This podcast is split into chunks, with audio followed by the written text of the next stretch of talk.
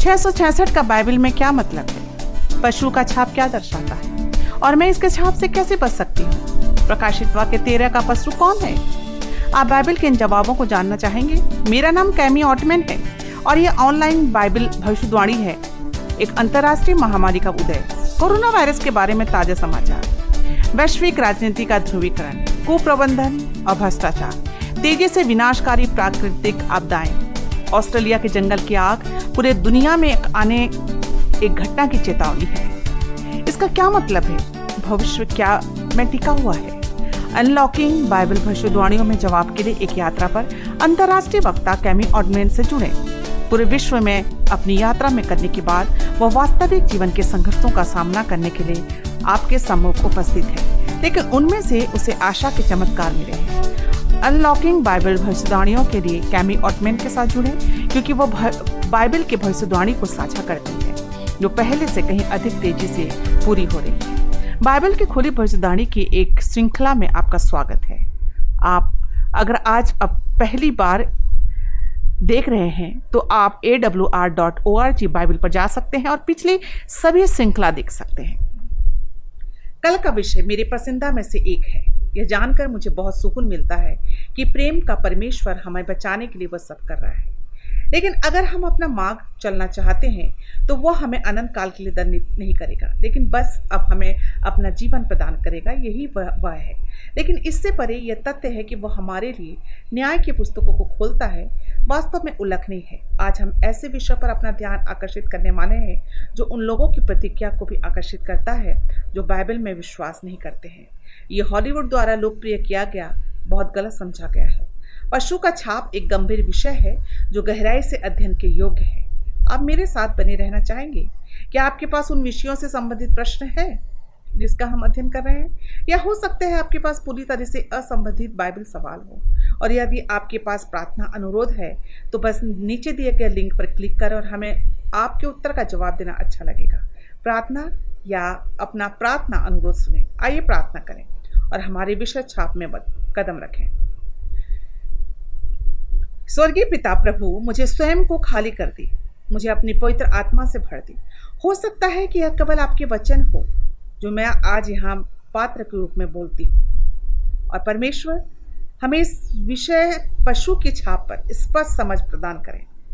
परमेश्वर हमारे लिए यह जानना बहुत महत्वपूर्ण है और हमारे दिल को खोलें, ताकि हम आज भी आपके साथ आपके प्रेम में पाए जाएँ। इस सच्चाई, इस गंभीर सच्चाई के साथ परमेश्वर हम आपका प्रेम देखते हैं।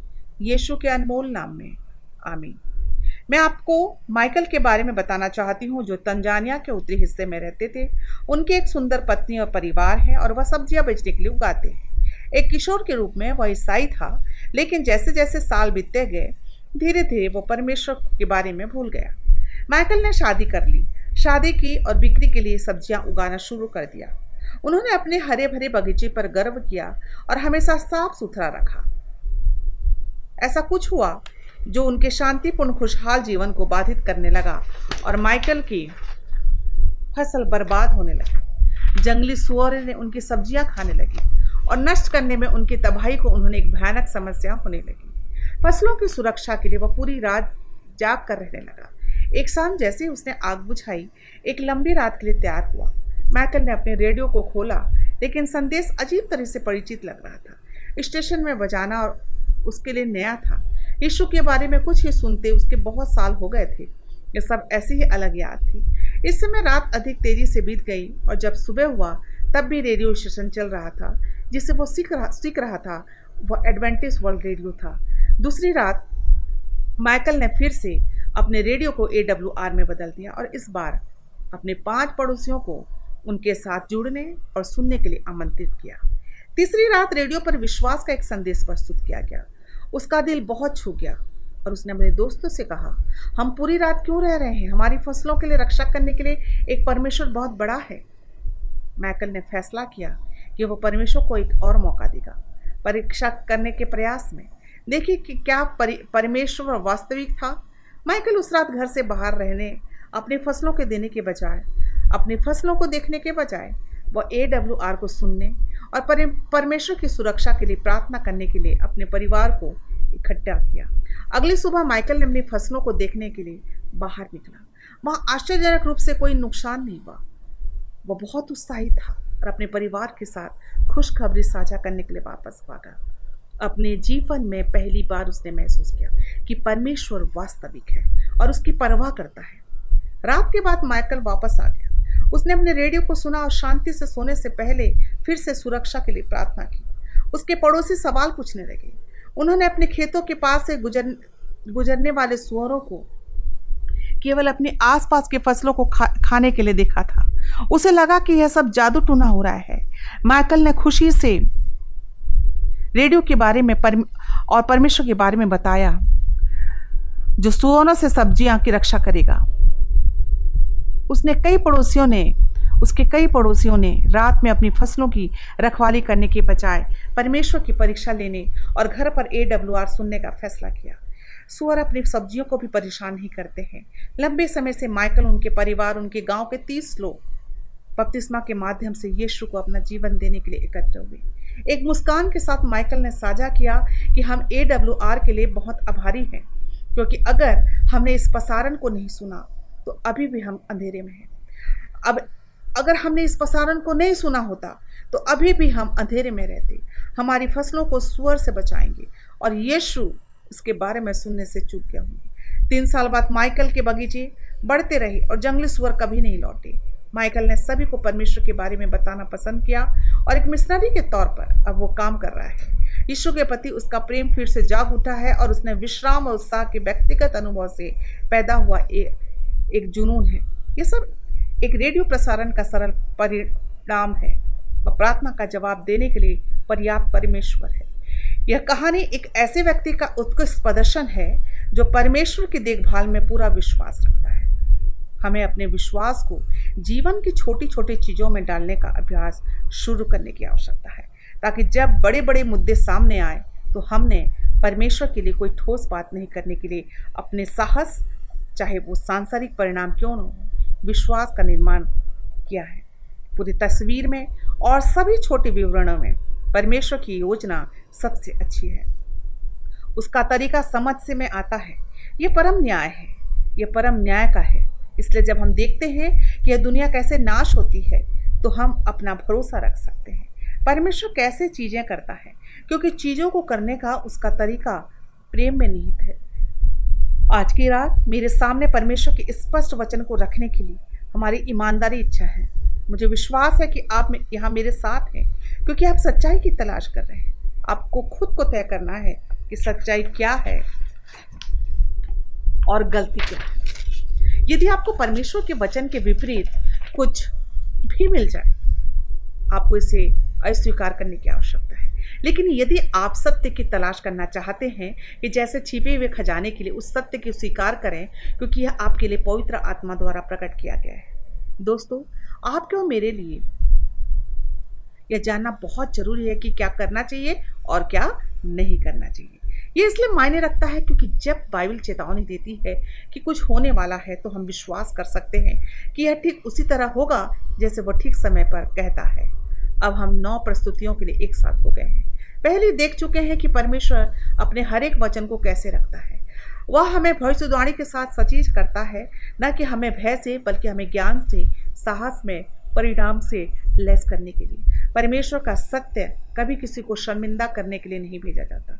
यह हमेशा प्रबद्ध करने के लिए भेजा जाता है। मेरा ध्यान आपको भयभीत करने के लिए नहीं है दोस्तों, लेकिन विश्वास योग्य है सच्चे मसीह कभी भी लोगों के खिलाफ नहीं होते, लेकिन उन्हें झूठे सिस्टम के खिलाफ होना चाहिए, जो लोगों को गुलाम बनाते हैं। शैतान का उद्देश्य सच्चाई का प्रतिकार करना है, और वो सब कुछ जो ईश्वर मनुष्य की भलाई के लिए देता है, शैतान आपके विनाश के लिए देता है। इसलिए आपको विकल्प दिया जाता है। प्रकाशित वाक्य एक दिन में बाइबल हमें क्या बताती है? धन्य है वो जो इस भविष्यवाणी के वचन को पढ़ता है और वो जो सुनता है और लिखी हुई बातों को मानते हैं, क्योंकि समय निकट आया है। समय निकट आया है। क्या पुरुषों की लोकप्रिय परंपराओं को अपना भरोसा रखेंगे? या क्या आप परमेश्वर को आज रात के अविश्वसनीय रूप से महत्वपूर्ण विषय पर अंतिम वचन देंगे? हमारी श्रृंखला का विषय को याद करें।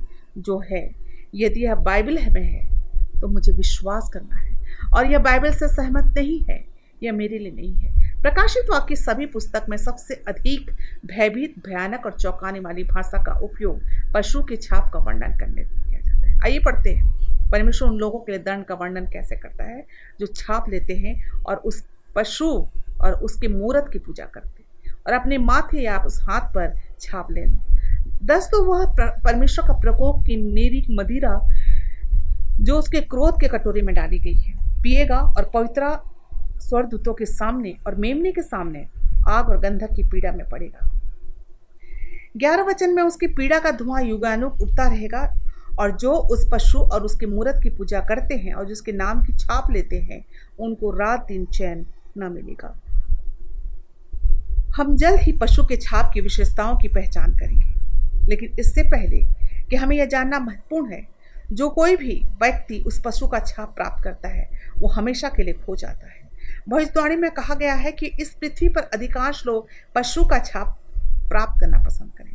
परमेश्वर ने प्रकाशित वाक्य में सिखाया कि पृथ्वी पर सभी लोग तेज़ी से दो समूहों में विभाजित हो रहे हैं। एक समूह स्वर्ग के परमेश्वर का अनुसरण करेंगे और परमेश्वर की मोहर या छाप प्राप्त करेंगे। दूसरा समूह शैतान का अनुसरण करेंगे जो पशु द्वारा दर्शाया गया है। और वे उसका छाप प्राप्त करेंगे। दुख की बात है कि जब तक कोई व्यक्ति यह नहीं जानता कि पशु का छाप क्या है तो उसे कोई संदेह नहीं होगा। छाप के साथ अंत होगा। हमें सकारात्मक रहने की ज़रूरत है। हम परमेश्वर के वचन में पशु के छाप को पहचान सकें। याद रखें कि हमें यह अध्ययन किया है कि परमेश्वर की चौथी आज्ञा कैसा है। हमने सीखा एक छाप में तीन चीज़ होते हैं। परमेश्वर का नाम, उसकी पदवी या सृष्टिकर्ता के रूप में जगह, और स्वर्ग और पृथ्वी पर उसका क्षेत्र या प्रभुत्व। परमेश्वर ने अपने लोगों के लिए एक चिन्ह, एक मोहर, उनकी शक्ति के सृष्टि का एक चिन्ह दिया है। निर्गमन बीस आठ से ग्यारह में सातवां दिन दिन का आज्ञा पाया जाता है। तो विश्राम दिन को पवित्र मानने के लिए स्मरण रखना। हम अपनी सारी पीढ़ियों में सत्य का पालन करते हैं। एक सत्य जिसका अर्थ है परमेश्वर के साथ वाचा। यह परमेश्वर और उन लोगों के बीच हमेशा के लिए छुटकारा पाने का एक चिन्ह है। यह हजकेल बीस बारह क्या कहता है? फिर मैंने उनके लिए अपने विश्राम दिन ठहराए, जो मेरे और उनके बीच चिन्ह ठहरे, कि वे जाने, मैं यहवा उनका पवित्र करने वाला हूँ। छाप को पहचानने से पहले हमें सबसे पहले पशु को पहचान करनी चाहिए। भविष्य द्वाणी में एक पशु क्या दर्शाता है? दानियल सात तेईस कहता है, उस चौथे जंतु का अर्थ एक चौथा राज्य है। भविष्यवाणी में पशु राज्यों, सरकारों या सांसारिक सत्ताधारी संगठनों का प्रतिनिधित्व करते हैं। यह शब्द अनादर को नहीं है। यह शब्द अनादर को नहीं दर्शाता। इसका मतलब पशुओं की विशेषता से नहीं है। प्रत्येक पशु का वर्णन इसमें शामिल सरकार का विवरण है। प्रकाशित वाक्य तेरह एक के अनुसार, यह पशु छाप के साथ समुन्दर से निकलता है। भविष्यवाणी में पानी की क्यों को क्यों दर्शाता है? प्रकाशित वाक्य तेरह एक, और मैंने एक समुद्र, एक पशु को समुद्र में से निकलते हुए देखा, जिसके दस सिंह और सात सिर थे और उनके सिरों पर निंदा के नाम लिखे हुए थे। प्रकाशित वाक्य सत्रह पंद्रह, फिर उसने मुझसे कहा कि जो पानी तूने देखे हैं जिन पर वैश्या बैठी है। वे लोग और भीड़ और जातियाँ और भाषाएँ हैं। पानी लोग हैं और भीड़ और राष्ट्र और भाषा। पानी भविष्यवाणी में एक आबादी वाले क्षेत्र लोगों का जन समूह को दिखाता है। प्रकाशित वाक्य तेरे में ध्यान दें कि स्पष्ट रूप जिसमें एक छाप है, जिसे मुझे प्राप्त करना, नहीं करना चाहिए, आठ बोला हुआ विशेषता है। इसलिए हम प्रकाशित वाक्य की पुस्तक में इन आठ विशेषताओं को देखेंगे। इतिहास में सभी में केवल एक ही सत्ता है, जो सभी आठ है, केवल एक ही है। मैं यहाँ रुकना चाहूँगी। इससे पहले कि हम जारी रखें, मेरे लिए व्यक्तिगत रूप से आपको यह बताना महत्वपूर्ण है कि हम आज रात एक भारी संवेदनशील विषय को संबोधित करने जा रहे हैं। मैं विभिन्न ऐतिहासिक दस्तावेजों से उत्कृष्ट करूँगी, जिनका उद्देश्य व्यक्तियों पर आरोप लगाना नहीं है, बल्कि भविष्यवाणी को पूरा करना है। परमेश्वर के पास हर संस्कृति संप्रदाय में उनके संतान हैं। और विश्वास प्राण है जब भी उनकी आवाज़ सुनते हैं, उनकी सच्चाई वे उनका अनुसरण करने एक प्रणाली की ओर निर्देशित हैं, जिनमें कई सिद्धांत हैं जिसे हम स्पष्ट रूप से पवित्र शास्त्र के खिलाफ पाएँगे। विशेषता नंबर का एक, पशु अपनी शक्ति प्राप्त करेगा, सत्ता और अधिकार। प्रकाशित वाक्य तेरह दो, जो पशु मैंने देखा, वह चीते की ना था, उसके पाँव भालू कैसे थे, और मुँह सी का सा था, और उस अजगर ने अपने सामर्थ और अपना सिंहासन, अपना बड़ा अधिकार उसे दे दिया बाइबल में शैतान को अजगर के रूप में चर्चित किया, वर्णित किया गया है। प्रकाश वाक्य बारह चार, उसकी पूछ पूछ ने आकाश के तारों की एक तिहाई को खींचकर पृथ्वी पर डाल दिया और वह अजगर उस स्त्री के सामने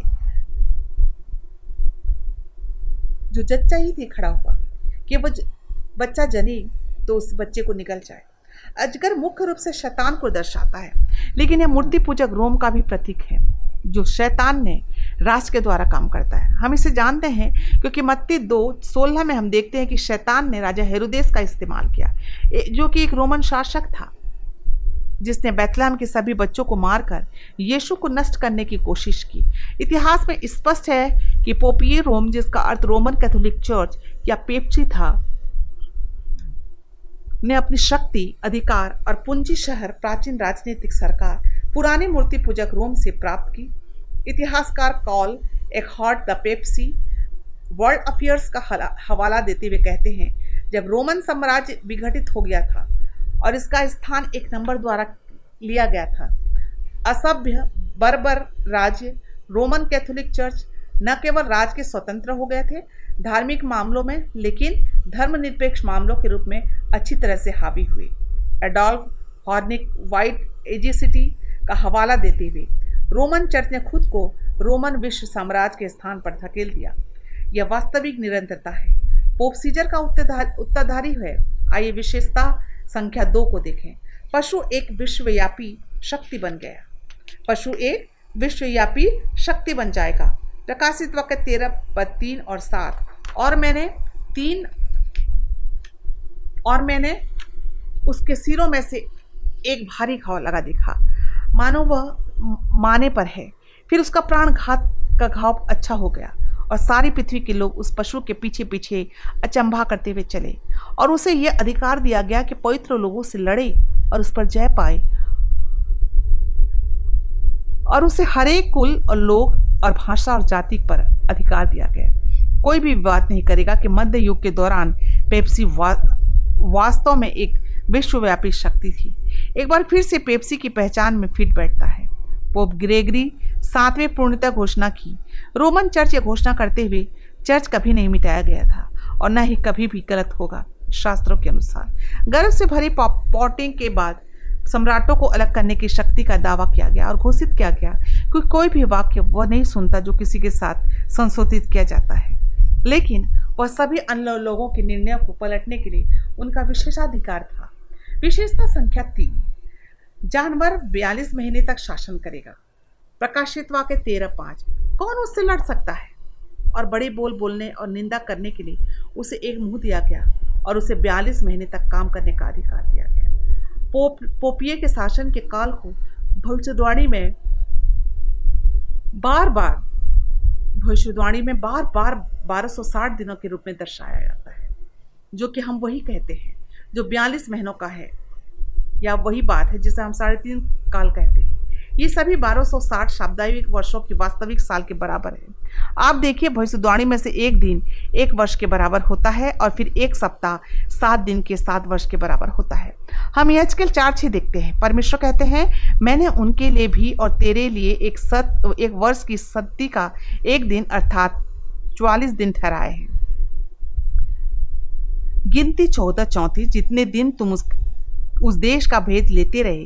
अर्थात चवालीस दिन उसकी गिनती के अनुसार दिन पीछे उस वर्ष, अर्थात चवालीस वर्ष तुम अपने अधर्म का दंड उठाए रहोगे, तब तुम जान लोगे कि मेरा विरोध क्या है।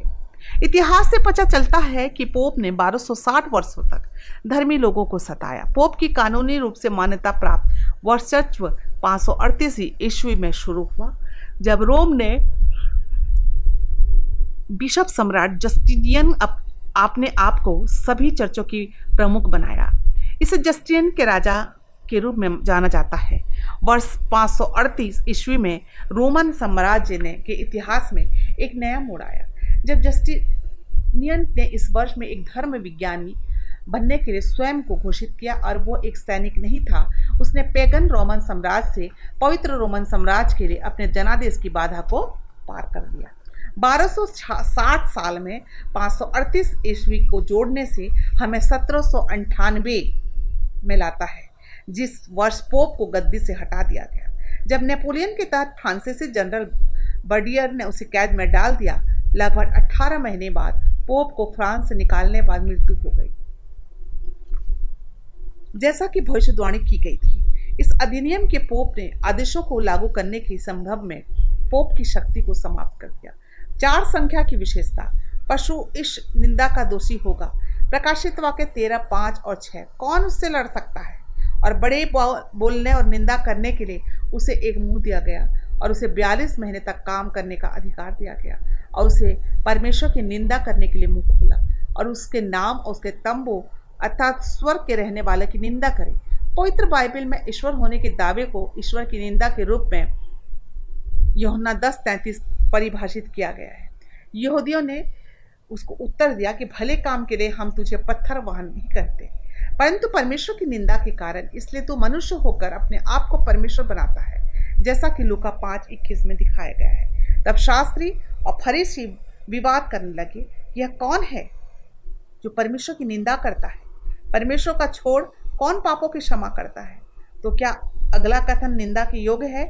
फेरासिस एक्लेसिस्टिकल डिक्शनरी में वर्णित है। पोप इतनी महान गरिमा और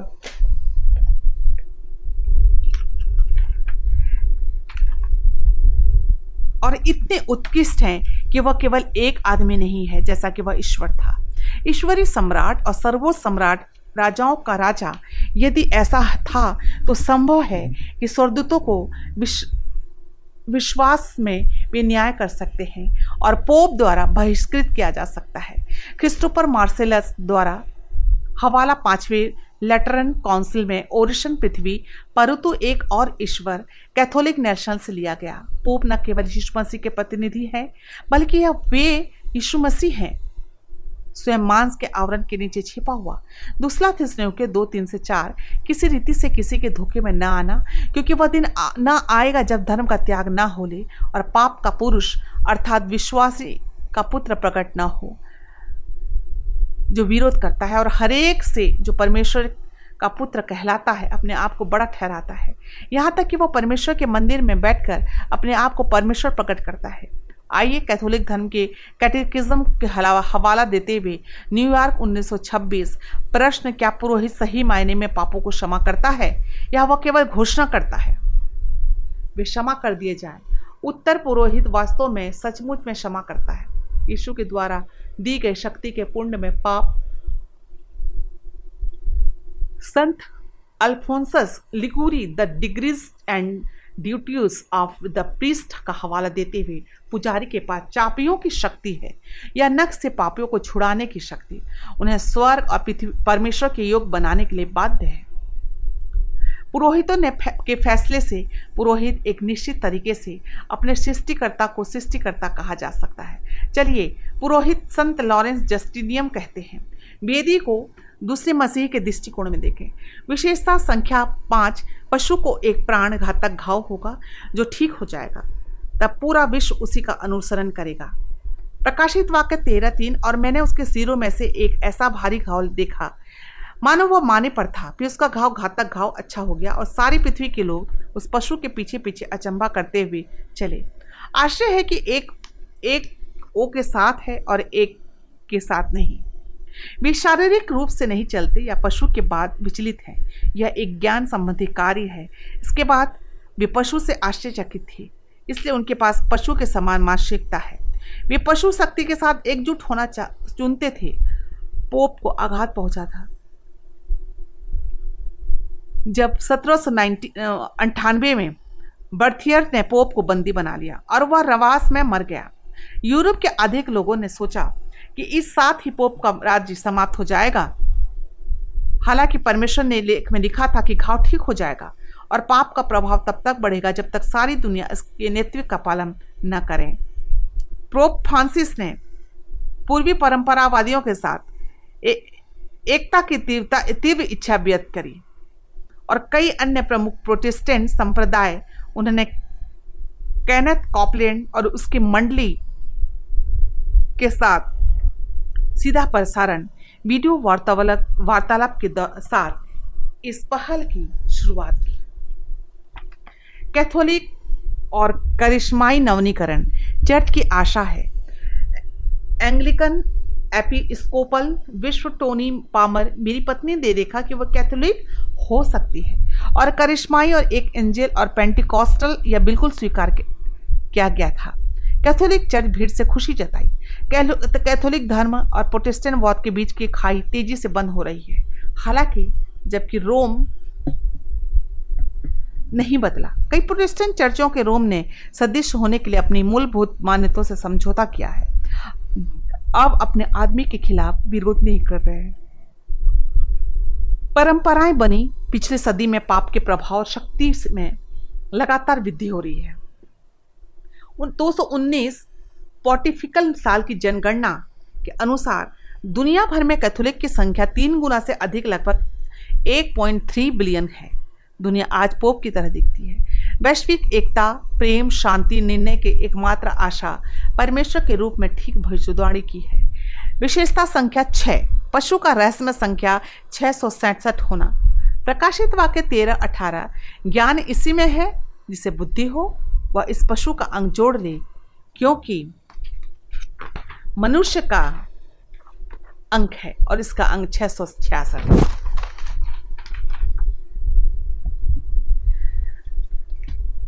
इसलिए बाइबल स्पष्ट रूप से बताती है कि छह एक मनुष्य की संख्या है। इस भविष्यवाणी की आधुनिक संख्या गलत तरीके से विभिन्न तरीकों पर छह लागू करते हैं।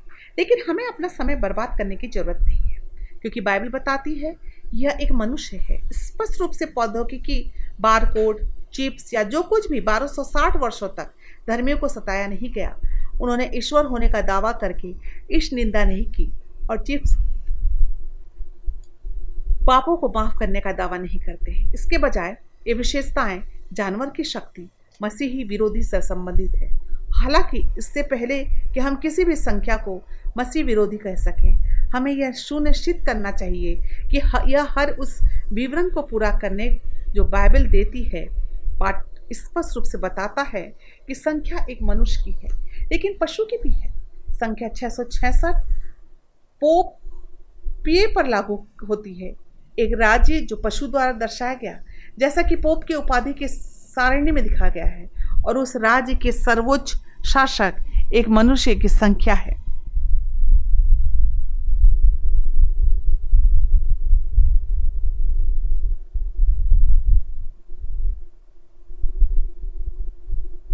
जो पहले पाप के आदमी के अनुरूप है।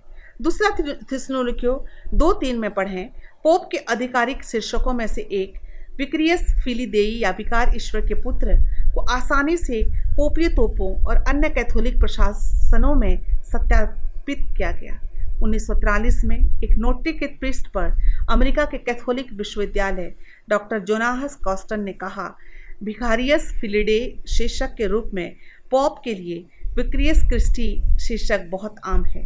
हमारा संडे संडे विजिटर को जैसुइट प्रकाशन को उल्लेखने करते हुए पॉप ऑफ़ रोम का शीर्षक, भिखारी उस फिल्डे है यह उसके ताज पर अंकित है, और यदि आप अंक लेते हैं तो उसके साथ जोड़ते हैं तो छः सौ सड़सठ पर आते हैं। बेबलोन एंड द बिस्ट पर Protestant doctor Henry Grattan Guinness का वर्णन, वर्णित एक उच्च पद के अंग्रेज़ी अधिकारी, जो सत्रह सौ निन्यानवे में, जिसे पता चला था कि पीपल तियारा ने इस शिखालेख को उबा दिया है विक्रियस फिलीदेई कई प्रोटेस्टेंट चर्च आज पोपिये के बजाय पूरी मानवता के लिए छह को लागू करना चाहते हैं।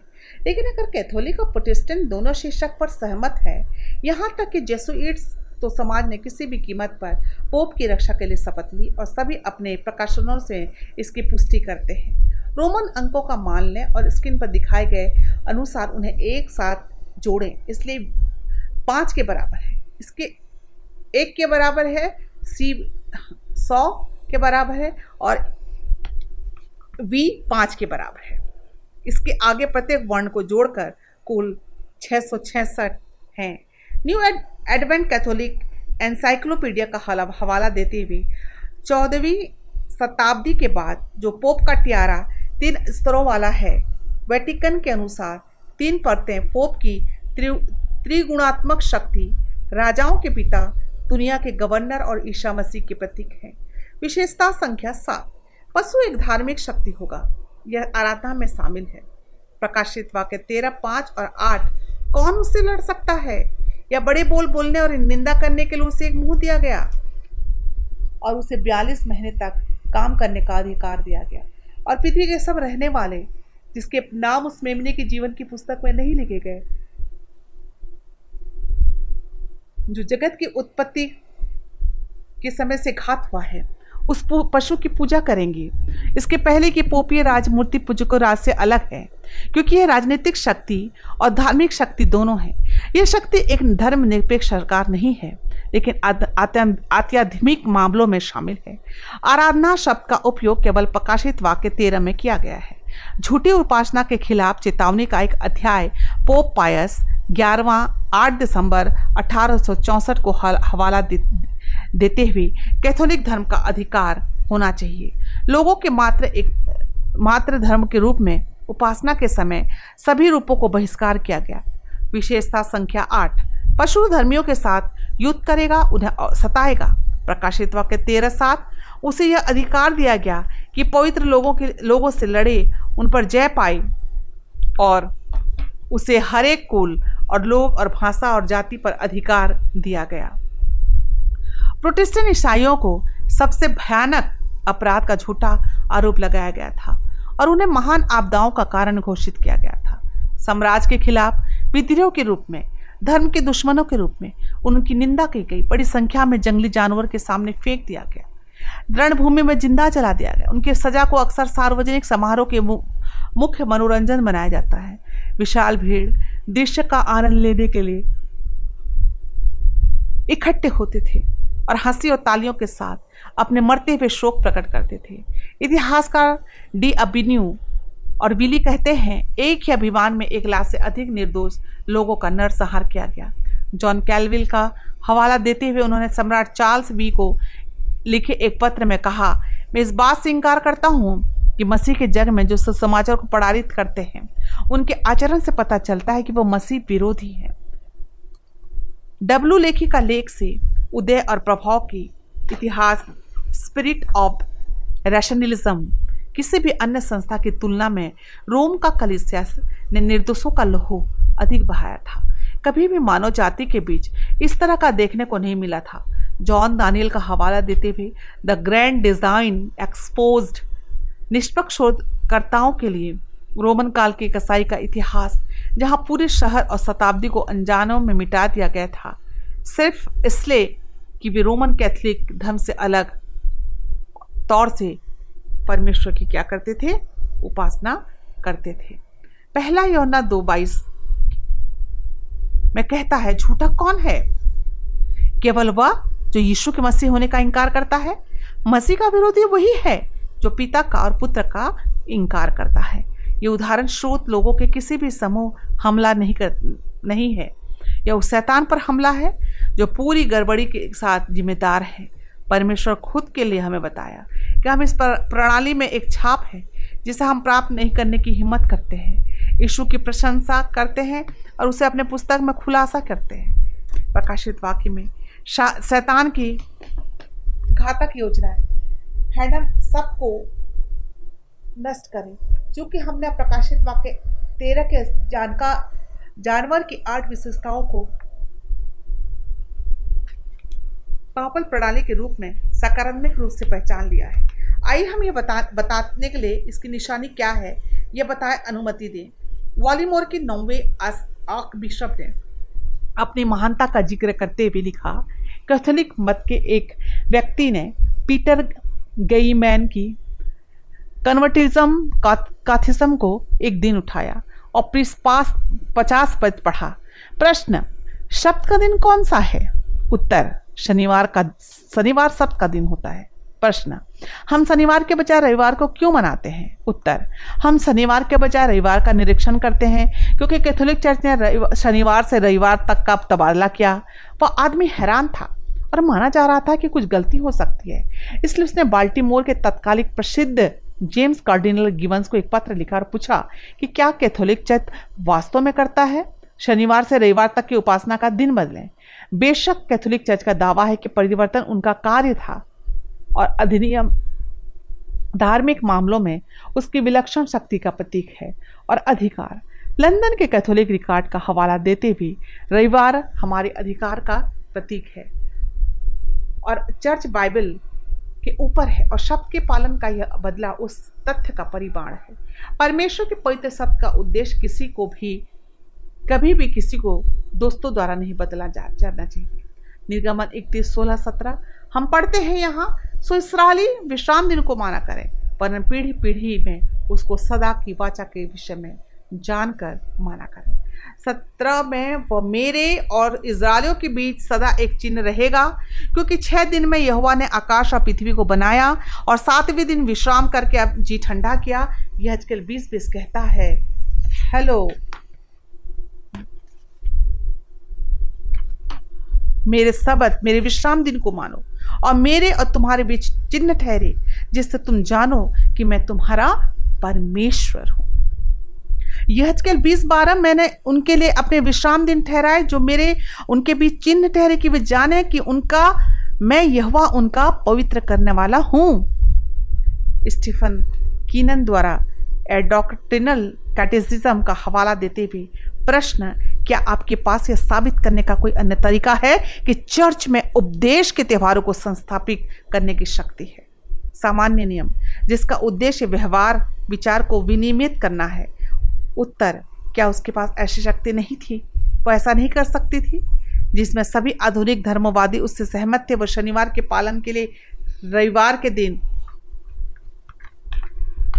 सप्ताह के पहले प्रतिस्थापित नहीं कर सकती थी। सातवें दिन एक बदलाव, जिसके लिए कोई पवित्र शास्त्री अधिकार नहीं है। दोस्तों हमने उनके स्वयं के लेखन में देखा कि रोमन कैथोलिक धर्म की प्रणाली का दावा है कि इससे शनिवार से रविवार तक उपासना का दिन बदल दिया। रविवार नियम इसके अधिकार और शक्ति का चिन्ह है। इस समय के साथ अपने देवता, अपने निर्माता, अपने उद्धार की उपासना करने के लिए लड़ाई है। याद रखिए, हर बाइबल सच्चाई के लिए शैतान के पास आपका नकलीपन, अपना नकलीपन होता है। ईश्वर का निशान उसकी शक्ति का संकेत है। सातवें दिन सबत सबत के दिन जबकि जानवर का निशान, शक्ति का चिन्ह पहला दिन रविवार क्या रविवार नियम। अविश्वसनीय लगता है। लगातार लगातार के लिए अविश्वनीय अविश्वसनीय कि शनिवार से रविवार तक की उपासना के दिन को बदलने का दावा किया गया। क्या परमेश्वर की चौथी आज्ञा सबके लिए रविवार को मापी मापी, पापी ने वास्तव में स्थान पत्र किया या उसने केवल ये सोचा कि इसे बदल दिया? दानियल सात पच्चीस वह परम प्रधान की युद्ध बातें कहेगा और परम प्रधान के पवित्र लोगों को पीस डालेगा और समयों और व्यवस्था को बदलने के लिए आशा करेगा। पर साढ़े तीन काल तक वे सब के सब वश में कर दिए जाएँगे। दानियल सात एक समांतर भविष्यवाणी प्रकाशित वाक्य तेरह है। अन्य संस्करण जैसे किंग जेम्स संस्करण कहते हैं। वे स्वयं समय और कानूनों को बदलने के लिए सोचते हैं। कैथोलिक दिखाते हैं कि पापी ने परमेश्वर के कानून को बदलने की कोशिश की। दस आज्ञाओं के साथ छेड़छाड़ी की। दूसरा आज्ञा, जो छवियों और संत की मूर्ति पूजा को संदीप करता है। कैथोलिक साहित्य में अनुपस्थित है। एक के नुकसान के लिए बनाए गए, बनाने के लिए दसवीं आज्ञा को दो विभाजित किया गया। चौथा आज्ञा, जो परमेश्वर सब के बारे में बताता है, अब स्थानांतरित हो गया। तीसरा आज्ञा बन गया, कैथोलिक में उल्लेख है। उपासना के दिन को शनिवार से रविवार तक पॉपल डिग्री द्वारा स्थानांतरित किया गया। केवल विचार में बदलाव किया गया था। उपासना के अनुसार रविवार एक पवित्र दिन नहीं है। चौथे आज्ञा का सबक अभी भी जानकारी, बाध्यकारी है दोस्तों। ब्रायन के इस पुस्तक में लिखा गया है, faith of millions, faith of millions, the credentials of Catholic धर्म. उद्धकरण, लेकिन शनिवार के बाद, रविवार नहीं। बाइबल में निर्दिष्ट है कि उत्सुक नहीं है कि गैर कैथोलिक कौन प्रोफेसरी अपने धर्म को सीधे बाइबल में ले जाने के लिए चर्च से नहीं, शनिवार के बजाय रविवार का निरीक्षण करेंगे। हाँ ज़ाहिर है, यह असंगत है। कैथोलिक चर्च के अधिकार पर टिकी हुई है। भले ही यह परिवर्तन लगभग पंद्रह शताब्दियों पहले किया गया था प्रोटेस्टिज्म पैदा होने से पहले या उस समय तक यह प्रथा सार्वभौमिक रूप से देखी जाती थी। सुस्पष्ट बात बाइबल में वो अनुरक्षण माँ चर्च की याद दिलाता है। जिससे गैर कैथोलिक संप्रदाय टूट गए, जैसे एक लड़का भाग रहा था घर से, लेकिन अभी अपने जेब में निकल कर अपनी माँ की एक तस्वीर, उसके बालों का एक ताला, आप जानते हैं दोस्त, परमेश्वर को दर्द होता है। जब धार्मिक नेता केवल नौ आज्ञाओं के साथ चयनात्मक होते हैं और लोगों को उनके सब के आदेश पर ठोकर खाने के लिए प्रेरित करते हैं, प्राचीन पुरोहित या पादरी, पादरियों की परमेश्वर की आलोचना क्या थी?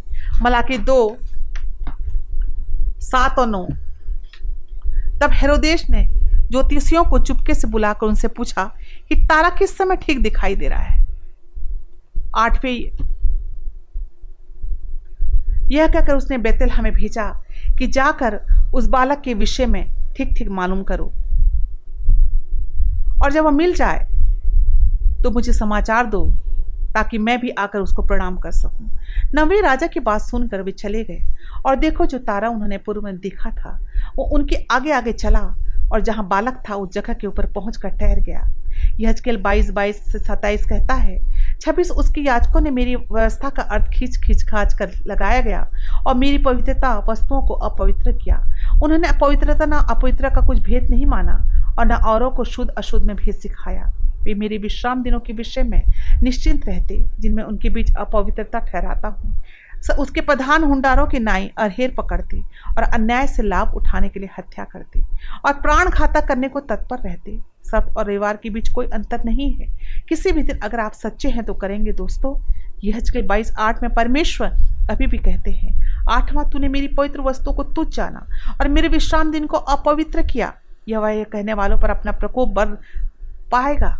जैसा कि यह हजकेल बाईस अट्ठाईस में कहता है, उसकी भविष्यता, उसके लिए कच्ची लेसाई करते हैं। उसका दर्शन पराधिमा मिथ्या है। यह के बिना कुछ कहे भी या झूठे भावी बताते हैं। प्रभु यहुआ यू कहता है, उनके शब्दों के लिए घटाना या दावा करना गंभीर है। हमारे विचार उनके हैं। कभी भी उनके मुँह में शब्द नहीं डालना चाहिए। या उनके कही गई बातों का बदनाम करना, कही गई बातों को बदनाम करना चाहिए। पवित्र शास्त्र हमें चेतावनी देता है, यदि हम परमेश्वर की इच्छा को पूरा नहीं कर रहे हैं तो धार्मिक गतिविधियाँ बेकार हैं। मसीह ने घोषित किया कि परमेश्वर के नाम से पुकारना और यहाँ तक कि महान निस्वार्थ मानवतावादी कार्यक्रम में आगे बढ़ना, यदि परमेश्वर की इच्छा का पालन नहीं किया गया तो बर्बाद हो जाएगा। पवित्र कहता है कि आज्ञाकारिता एक मान धर्म या मसीह के वास्तविक अनुयायी की सच्ची परीक्षा है। जो लोग यीशु के नाम के प्रचार में पूरी तरह से संलग्न है, उनकी आज्ञा को नहीं मानते हैं। वे परमेश्वर के अनुमोदन को पूरा नहीं कर सकते। जो लोग सोलह स्क्रुपा बाइबल सर्वोच्च अधिकार के रूप में अकेले बाइबल को स्वीकार करते हैं। वे परमेश्वर की स्वीकृति को पूरा करते हैं। अब आइए स्पष्ट करें कि प्रोटेस्टेंट या प्रोटेस्ट एंड होने का क्या अर्थ है। Pope, papacy, Roman Catholic church papal प्रणाली के सार्वभौमिक अधिकार को अस्वीकार करने के लिए, विरोध करने के लिए, सुधार के दृष्टांतों की पुष्टि करने के लिए हजारक सुधारक सुधारक मरे। आप देखें मूल प्रोटेस्टेंट बौद्ध सोलह स्क्रिपूरा में विश्वास करता है। विश्वास करता था और पापिस की झूठी धार्मिक मान्यता के खिलाफ विरोध किया। प्रोटेस्टेंट पोप से पूछते हैं, आप परमेश्वर के पवित्र कानून को कैसे बदल सकते हैं? संत कैथरीन कैथोलिक चर्च का हवाला देते हुए 21 मई उन्नीस सौ पंचानवे हवाला, शायद सबसे सामूहिक साहसिक चीज़ है। चर्च में कभी भी सभी क्रांतिवादी परिवर्तन किया। पहली शताब्दी में हुआ था। शनिवार को पवित्र दिन सबको बदल कर रख दिया गया था। रविवार प्रभु का दिन डोमानिका मर जाता है। वह किसी भी वचन की अगुवाई से नहीं चुना गया, बल्कि कलिसियाओं की भावनाओं को शक्ति से चुना गया था। पुनरुत्थान का दिन, पेंटिकॉस्ट का दिन बाद, पचास दिन बाद, सप्ताह के पहले दिन आया तो ये नया शब्द होगा। जो लोग सोचते हैं कि शास्त्र एकमात्र अधिकार होना चाहिए तरकीब रूप से सातवें दिन के एडवेंटेज बनने चाहिए और शनिवार को पवित्र रखना चाहिए। अंतिम रूप से बताएँ तो किसी व्यक्ति पर जानवर का निशान कहाँ है? परमेश्वर हमें प्रकाशित वाक्य तेरह सोलह में बताता है और उसने छोटे बड़े धनी कंगाल, स्वतंत्र दास, सभी के दहने हाथ और उनके माथे पे एक छाप करा दी और वह छाप वास्तविक नहीं है। याद रखें, हम प्रतीक प्रतीकों भविष्यवाणियों के साथ काम कर रहे हैं। माथा उस मन का प्रतिनिधित्व करता है, जिसके साथ हम ईश्वरी, ईश्वर की सेवा करते हैं। रोमियो सात पच्चीस, और हाथ, काम का प्रतीक है। सबोध प्रतिशत नौ दस, रविवार को मानने वालों के माथे में स्वेच्छापूर्वक छाप प्राप्त करते हैं। वे सुन रहे हैं, और जो लोग उत्पीड़न या मृत्यु से बचने का, बचने के लिए सबको काम को कर रहे हैं। उसके हाथ में छाप दिया जाता है कि क्या रविवार का पालन करने वाले लोगों के पास अब पशु का छाप है? इसका बाइबल जवाब है। प्रकाशित वाक्य तेरह एक, कि उसको छोड़ जिस पर छाप उस पशु का नाम या उसके अंक हो, कोई लेन देन न कर सके। अब किसी व्यक्ति के पास पशु का छाप नहीं।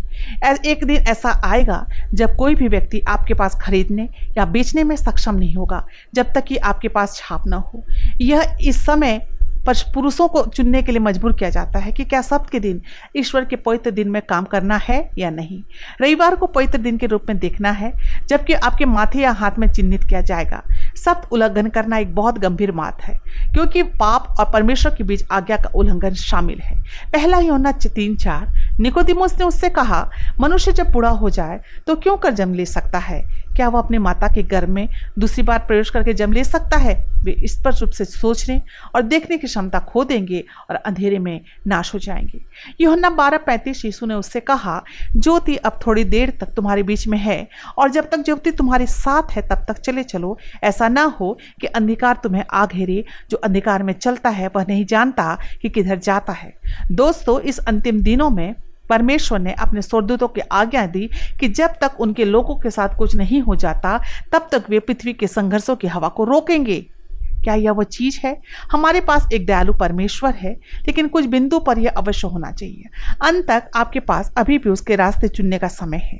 प्रकाश वाक्य सात, एक से तीन, इसके बाद मैंने पृथ्वी के चारों कोनों पर चार स्वर्गदूत खड़े देखे। वे पृथ्वी की चारों हवाओं को थामे हुए हैं, ताकि पृथ्वी या समुद्र या किसी पेड़ पर हवा न चले। दूसरा, मैंने पृथ्वी, मैंने एक और स्वर्गदूत को जीवते परमेश्वर की मुहर के लिए पूरब से ऊपर की ओर आते देखा। उस समय उसने उन चारों स्वरदूतों से, जिन्हें पृथ्वी और समुद्र की हानि करने का अधिकार दिया गया था, ऊँचे शब्द से पुकार कर कहा, तीसरा, जब तक हम अपने परमेश्वर के दासों के माथों पर मुहर न लगा दें, तब तक पृथ्वी और समुद्र के पेड़ों को हानि न पहुंचाएँ। हवाएँ बहना संघर्ष, युद्धों और हंगामे को दर्शाता है। परमेश्वर पृथ्वी का विनाशकारी विकास को, विनाश को थामे रहेगा, जब तक कि लोगों के लिए, उनके लिए विरोध और उन सभी के लिए निर्णय तब तक नहीं लेंगे। केवल दावा करने के लिए हम परमेश्वर की सेवा करते हैं। हमें भी उसका पालन करना चाहिए। अंतिम दिनों में परमेश्वर का क्रोध किसे प्राप्त होगा? प्रकाशित वाक्य चौदह, नौ, दस। फिर इनके बाद एक और सरदूत बड़े शब्द से यह कहता हुआ आया कि जो कोई उस पशु और मूर्त की पूजा करे, वह अपने माथे या अपने हाथ पर उसकी छाप ले। दसवां वह परमेश्वर की प्रकोप की नीरी मदिरा जो उसके क्रोध से कटोरे में डाली गई है, पिएगा और पवित्रता स्वर्दूतों के सामने और मेमने के सामने आग और गंधा की पीड़ा में पड़ेगा। परमेश्वर का क्रोध क्या है? प्रकाशित वाक्य पंद्रह एक, फिर मैंने स्वर्ग में एक और बड़ा अद्भुत चिन्ह देखा। अर्थात स्वर्दूत जिनके पास सातों पिछली विपत्तियाँ थी, क्योंकि उनके हो जाने पर परमेश्वर के प्रकोप का अंत है। दोस्तों आज्ञा पालन करने वाले मसीहों को क्या हमें सात अंतिम विपत्तियों से डरने की ज़रूरत है? हरगिज नहीं। हमारे उद्धारकर्ता कहते हैं, डरो मत, हमें सैकड़ों प्रतिज्ञा करना है। जैसे कि भजन संहिता इक्यानवे दस, इसलिए कोई विपत्ति तुझ पर न पड़ेगी, न कोई दुख तेरे डेरे के निकट आएगा, क्योंकि अपने दूतों को तेरे निमित्त आज्ञा देगा कि जहाँ कहीं तू जाए वो तेरी रक्षा करें। आमीन। जिनके पास ईश्वर की छाप है, उन्हें सुरक्षा का वादा दिया गया है। तू जाए तेरी रक्षा करे। जिनके पास ईश्वर की छाप है, उन्हें सुरक्षा का वादा दिया गया है और सभी सात अंतिम विपत्ति से बचा लिए जाएँगे। अब आप में से कई ने पूछा, क्या भविष्यवाणी में उल्लेखित संयुक्त राज्य है? आई एक बहुत गहन अध्ययन पर एक संचित नज़र डालें। प्रकाशित वाक्य तेरह, ग्यारह से बारह, यहुना ने देखा, एक और जानवर पृथ्वी से उदय होता है। उस समय के बारे में जब पद एक का जानवर कैद में चला गया पद दस में। और उसके बाद एक मेमना की तरह दो सिंह थे। वह अजगर की नाई बोलता था केवल एक ही देश जो दूसरे जान, जानवर गुण को पूरा करता था। वर्णित शक्ति को दुनिया के सभी देशों पर अधिकार करने के लिए एक शक्तिशाली राष्ट्र बनाना होगा। इससे पृथ्वी से बाहर निकलना था जो निर्जन क्षेत्र है। स्वतंत्रता और समानता के उच्च सिद्धांतों मसीह के जैसा गुण शक्ति के मेमने जैसे गुण होंगे क्योंकि आक आखिर में अजगर की नाई बोलता है, अमरीकी संविधान सत्रह सौ नवासी में लागू हुआ। बारह सौ साठ साल की भविष्यवाणी के अंत के समय आसपास यूएस के स्वतंत्र था।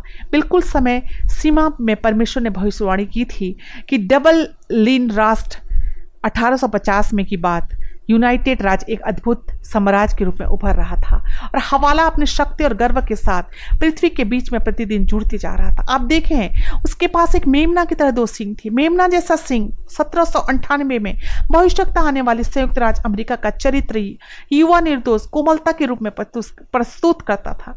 मेमना की तरह सिंह, एक अजगर की तरह बोलने वाला पशु इस राष्ट्र के विरुद्ध क्या कहता है? दोनों के बीच एक विचित्र विरोधाभास की इशारा करता है कि जिस तरह वे चलते हैं, वो भविष्यवाणी के अजगर की तरह बोलेगा और पशु की सारी शक्ति अभ्यास करता है। स्पष्ट रूप से असहिष्णुता और उत्पन्न की भावना के विकास का संकेत देता है। ये दो दुखद चीज़ें लोगों को क्या कारण क्या करने का कारण बनती है? प्रकाशित वाक्य तेरह, बारह से सोलह। और यह उस समय प्रभु का सारा अधिकार उसके सामने का मम्मी लेता है। और पृथ्वी उसके रहने वाले उस पहले पशु की, जिसका प्राण घातक घाव अच्छा हो गया था, पूजा कराता था। और उसने छोटे बड़े धनिक कंगाल, स्वतंत्र दास, सबके दहने हाथ या उनके माथे पर एक छाप करा दी। अमेरिका लोगों को पशु का छाप लेने के लिए मजबूर करेगा। यह महाप्रतापी देश जल्द ही धार्मिक स्वतंत्रता का परित्याग करेगा और लोगों को झूठी उपासना के लिए मजबूर करेगा। जब संयुक्त राज्य अमेरिका के इस प्रमुख चर्च सिद्धांत के सामान्य बिंदुओं पर एकजुट होते हैं तो वे अपनी संस्थाओं को बनाए रखने के लिए, अपने फरमानों को लागू करने के लिए राज्य को प्रभावित करेंगे। तब प्रोटेस्टेंट अमेरिका ने रोमन पदानुक्रम की मूर्त बनाई और नागरिक दंड का प्रलोभन देगा। असंतुष्टों पर अनिवार्य रूप से परिणाम होगा। दूसरा, पशु लोगों को कैसे मनाएगा वे कैसे उसकी बात सुनेंगे? प्रकाशित वाक्य तेरह तेरह बड़े बड़े चिन्ह दिखाता था। यहाँ तक कि मनुष्यों के सामने स्वर्ग से पृथ्वी पर आग बरसा देता था। वह जो पृथ्वी पर उन लोगों को धोखा देता है, उन चिन्हों द्वारा जो पशु को चमत्कार दिखाने के लिए दी गई थी, पृथ्वी पर रहने वालों को, उस पशु की एक मूर्त बनाने के लिए जो तलवार द्वारा घायल हुआ अब जीवित है। एक मूर्त एक प्रति है, एक आरोपित गुण, एकमात्र सत्ता, इतिहास के सभी विशेषताओं में से सभी आठ है।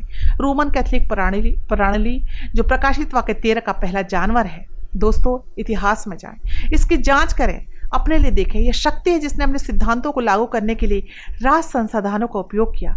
जब भी ये सिद्धांत परमेश्वर के वचन के विपरीत थे, दूसरा पशु भी ऐसा ही करेगा। वह हमें ऐसा लगता है, हम पहले से ही जगत के चिन्ह देख रहे हैं। दूसरा जानवर, बहिष्कार और मौत के खतरों का उपयोग करके लोगों को अपने रास्ते में लाने के लिए धमकी देगा। प्रकाशित वाक्य तेरह, पंद्रह से सत्रह शास्त्रों के अनुसार छाप को किसी को छाप को स्वीकार करने के लिए, अनुचित रूप से आर्थिक प्रतिबंध लगाने के लिए लागू किया जाएगा। मूर्त कलेसिया और राष्ट्र के साथ बलपूर्वक आराधना है। मेमना की तरह, पशु एक अजगर की तरह बोलेगा, याद करें, परमेश्वर हमारी आराधना या आज्ञाकारिता को मजबूर नहीं करता। प्रेम से वह हमेशा हमें प्रसन्न अनुसार स्वतंत्रता देता है। चेलों ने इसके बारे में क्या कहा? हमें परमेश्वर या मनुष्य का आलन, आज्ञा पालन करना चाहिए? पीड़ितों के काम। पाँच उनतीस। या पत्रस और पीड़ितों ने उत्तर दिया कि मनुष्य की आज्ञा से बढ़कर परमेश्वर की आज्ञा का पालन करना ही कर्तव्य है। मत्ती पंद्रह, नौ में ये वैद्य मेरी उपासना करते हैं, क्योंकि मनुष्य की विधियों को धर्मोपदेश करने सिखाते हैं। यीशु कहते हैं कि हया हमें चेतावनी देता है कि मनुष्य की शिक्षाओं का अनुसरण करने का कोई मतलब नहीं, क्योंकि यह संवेदनहीन है, अप्रभावी, निरर्थक, मूर्खता, मैं यह सुनिश्चित करने के लिए क्या कर सकता हूँ? मैं पशु का छाप नहीं लूँगा।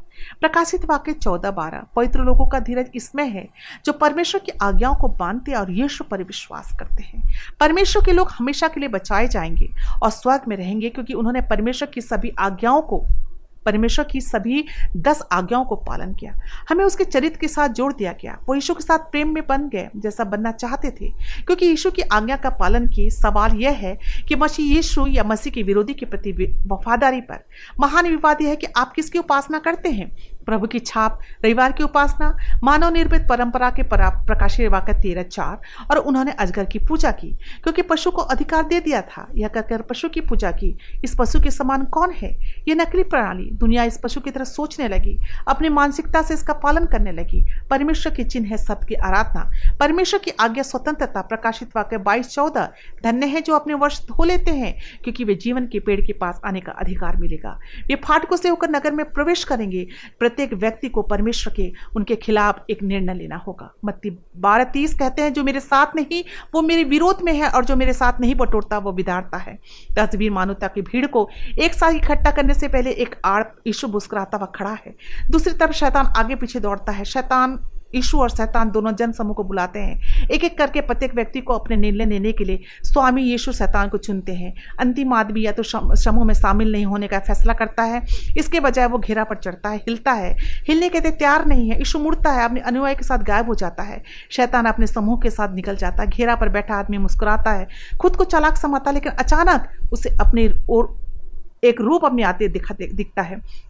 पता चलता है कि शैतान कांपता है, दुष्ट एक मांग करता है, चलो चलें। चकित होकर वो आदमी जवाब देता अरे नहीं, मैंने तुम्हें नहीं चुना है। शैतान बोलता ओ हाँ तुमने किया। अब देखते हैं मेरा घर घेरा मालिक मैंने उससे घेरा मालिक हूँ। दोस्तों, मेरे दिमाग में कोई संदेह नहीं। उस घेरा किस तरफ़ होना चाहिए? आप कैसे हैं? यीशु ने चेतावनी दी, जो मेरे साथ नहीं, मेरे खिलाफ है। दोस्तों, और निर्णय एक निर्णय है। यदि आप व्यक्तिगत उद्धारकर्ता के रूप में मसीह का दावा नहीं कर रहे हैं तो आपको कौन बचाएगा? बाइबल स्पष्ट रूप से कहती है, यीशु द्वार है, स्वर्ग का द्वार, एकमात्र रास्ता। योना चौदह छह कहता, बिना मेरे द्वारा कोई पिता के पास नहीं पहुँच सकता। हमें यीशु को चुनना चाहिए। उसके सच्चाई के लिए खड़े होना चाहिए। हम आज रात उसके शब्दों को देख रहे हैं। वह जल्दी आ रहा है, दोस्तों। देरी करने के लिए अधिक समय नहीं है। मित्रों, क्या आप आज रात का पालन करना चाहती हूँ? यदि हाँ तो नीचे दिए गए लिंक पर क्लिक करें और विकल्प को बनाएँ। क्या आप कहना चाहते हैं कि मैं पशु की आराधना नहीं करना चाहती? या मैं पशु की आराधना नहीं करना चाहता? या उसका छाप नहीं लेना चाहती? या उसका छाप नहीं लेना चाहती? बस उसमें से एक को चुने। क्या यह आपकी इच्छा है यीशु को जानने देना? क्या आप सच्चे बाइबल शब्द को स्वीकार करने के लिए आगे बढ़ते हैं? क्या आप बाइबल के शब्द को स्वीकार करना चाहते हैं? क्या आप परमेश्वर को अपना उद्धारकर्ता मुक्तिदाता मानना चाहते हैं? तो आगे बढ़ो। एक को चुने। शायद आज रात आप यीशु को ये बताना चाहते हैं, आप बत्तीसवा लेना चाहते हैं, आगे बढ़ें और चुनाव करें। मुझे तो आपके साथ प्रार्थना करने दें। स्वर्गीय पिता, मैं प्रार्थना करती हूँ कि आप किसी को भी विश्राम दें, जो अभी आपके शास्त्र शास्त्र के साथ लड़ रहा है। मैं प्रार्थना करती हूँ, हम में से प्रत्येक स्पष्ट रूप से बाइबल की भविष्य में आपकी पहचान बिंदुओं को देखें कि पशु कौन है, उसका छाप क्या है। हम जानते हैं कि आप जल्दी आ रहे हैं। हम में से हर एक को अपना निजी निर्णय लेना है। हम किसके पक्ष में हैं, लेकिन पहले व्यक्ति के साथ रहें। हम प्रभु अभी एक विशेष तरीके से अपने पवित्र आत्मा को अपने शब्द शब्द के मार्गदर्शन के लिए भेजें। मुझे पता है अभी जो लोग सुन रहे हैं, मुझे यशु की तरफ़ प्रतिबद्ध करने में शामिल है। मेरे और मेरे घर के लिए मैं मैं तुम्हें चुनता हूँ और देख, तुम्हें देखता हूँ। यीशु के अनमोल शक्तिशाली नाम में, आमीन। बताने के लिए बहुत बहुत धन्यवाद। कल शाम सात बजे मेरे साथ शामिल हो एक आकर्षक विषय के साथ, और वो विषय है वेशिया, बाइबल की भविष्यवाणी को खोलना। वेशिया, बाइबल की भविष्यवाणी को खोलना। अजीजो, प्रियो, परमेश्वर का रास्ता चुने। परमेश्वर का रास्ता चुने। परमेश्वर का रास्ता चुने। शुभ रात्रि